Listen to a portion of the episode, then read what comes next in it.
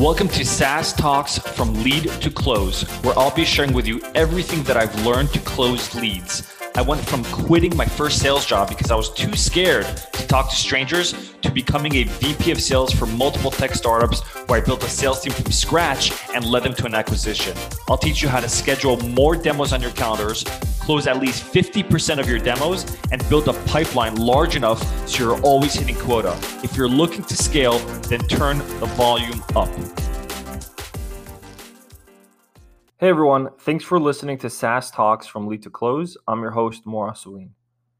I used to be the dumbest person ever when it came to discovery. I would wait for the discovery call to learn about my prospect's situation.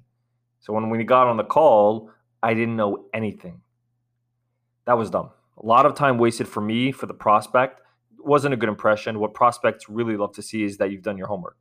So instead, what I did was I just started doing homework before the call to discover things on my own, whatever I could discover. By the time the prospect and I were on the phone, the discovery part was already in motion. That was the best part. So I'm going to do my best to lay out a role play that, or it's really a, a true conversation I had with a prospect. I've changed things around, obviously, because I don't remember exactly every detail, but um, I will call things out when it's me speaking, and I will call things out when it's the prospect speaking. So we're going to start off with me speaking.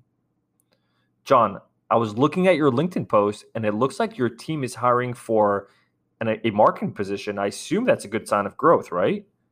Prospect. Yep. We've been seeing a 40 to 50% growth year over year, and we're spread so thin right now that it's time we hired some folks for some help. Me. Wow. John, that sounds like a really good problem to have, honestly. Curious, will the new hires that you bring on also be using our product or any other product that you choose? So you'll notice that instead of sounding like the next salesperson, tell me a little bit about your business or tell me what you're looking for and all that crap. What I did was I did my research before. I noticed based on LinkedIn, based on whatever research that I found that they're hiring. And I used that as an icebreaker into the discovery call. And because of that, I was able to get the prospect to tell me some information. For example, they were spread thin and they need help hiring. They need help, and that's why they're hiring, which led me to ask, will the new person be involved in this project? And if the answer was yes, then great. That's another person that I need to speak to. So, my tip to you is before you do any demo, even before I know some people have scheduled discovery calls separate, do your research before. Do your homework before. It's more impressive that way. And number two, you save time.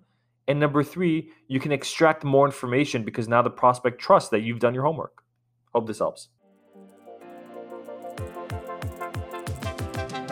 Thanks for listening to today's episode. If you found this relevant or practical at all, then please share this episode. Until next time, I'm your host, Mor Asulin.